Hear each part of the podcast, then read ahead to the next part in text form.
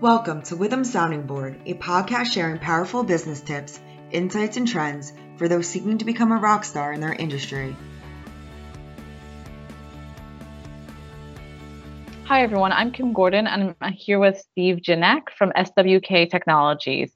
Steve is Director of Solution Architecture of Enterprise Solutions with 30 years of experience in the food and beverage industry. Today, Steve is going to talk about traceability in terms of the new regulations and proposed regulations that are in discussion from the FDA. Steve, take it away. Thanks, Kim. Happy to be here today. Um, you know, uh, there's there's a lot going on in the world right now with COVID and everything else, and and at the same time, uh, there's been some drastic changes that have occurred over the past uh, um, decade or so related to food safety and and the FDA regulations, et cetera you know, uh, uh, with the uh, Food Safety Modernization Act uh, that came out a while ago, there are a number of regulations put in place in regards to tracking and traceability, uh, um, how quickly we should do things, and what was required. You know, based on trying to make sure the public stays uh, safe and that we don't have large outbreaks of, of food safety related illnesses, et cetera.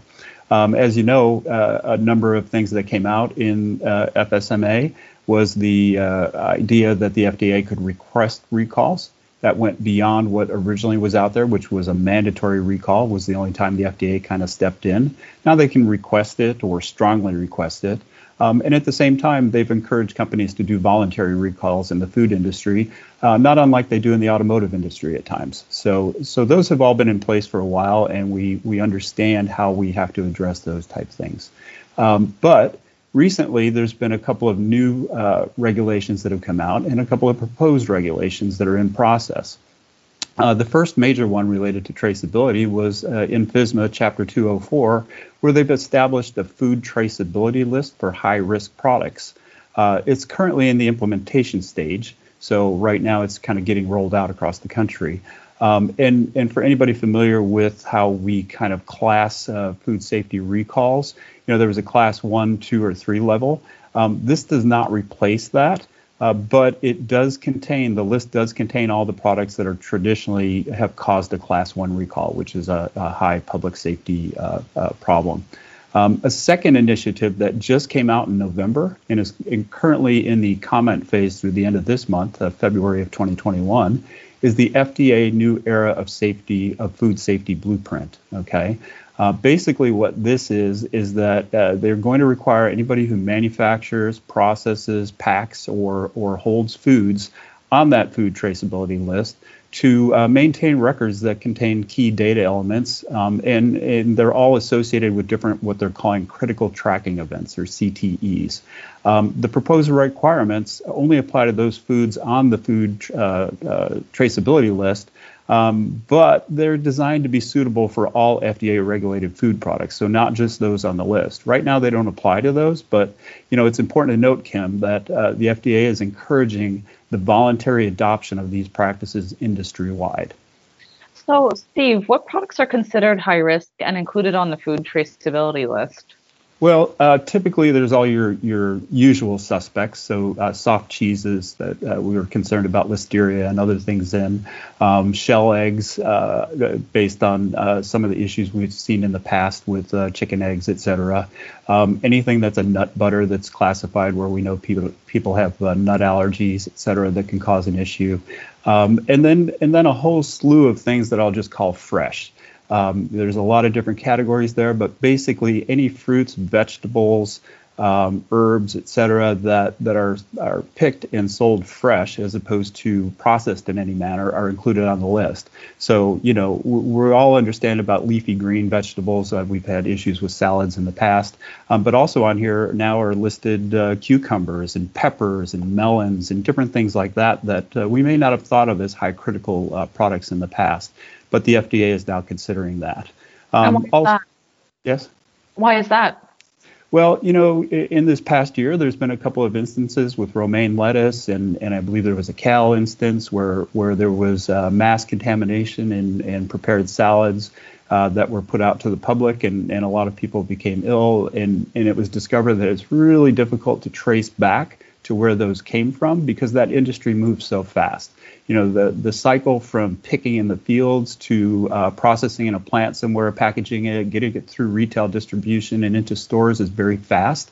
Uh, so when there was a problem, it, it, was difficult to move backwards and find out exactly where everything happened in a timely basis because the record keeping, quite frankly, just wasn't quite there uh, for most of that industry at that time.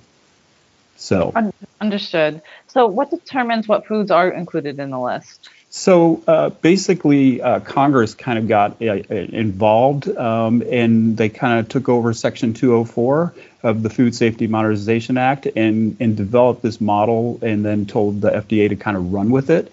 Um, they're basically focused on uh, biological hazards and acute chemical toxins that might be present. Um, and that could cause an immediate public health risk, and, and for which traceability is going to be needed to find those products quickly and get them out of the marketplace.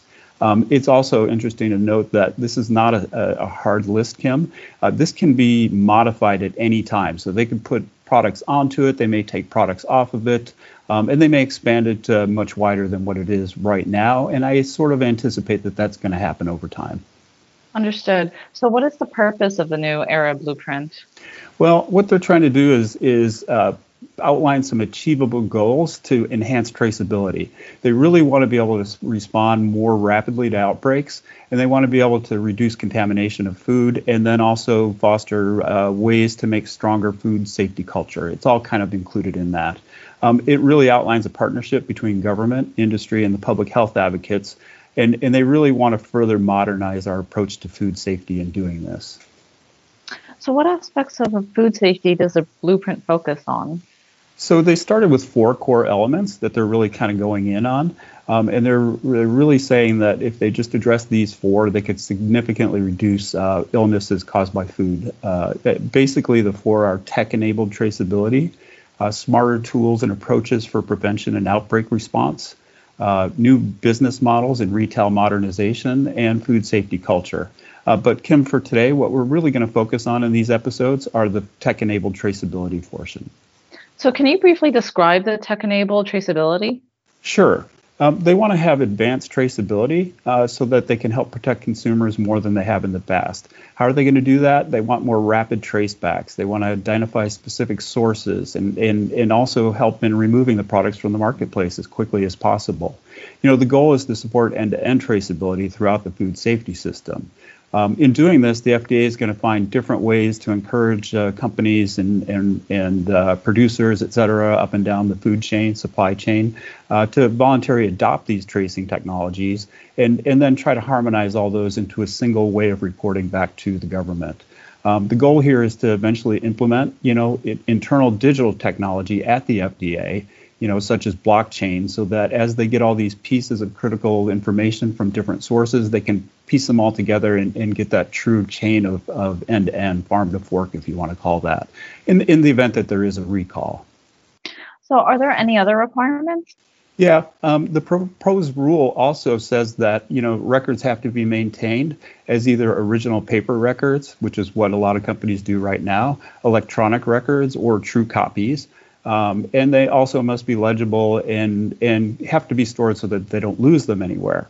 You know, uh, traceability records have to be provided to the FDA. Uh, this is the interesting part: is even though they say we can do paper records, um, true copies, you know, must be legible and all that, they have to be provided to the FDA as soon as possible, but no later than 24 hours after request is made you know, I, I, challenge anybody who's on paper records at this point to uh, really trace everything back and be able to respond uh, with an electronic sortable spreadsheet with all the relevant traceability information they're requiring within 24 hours of the request. I just don't think that's possible in a lot of our situations out there right now.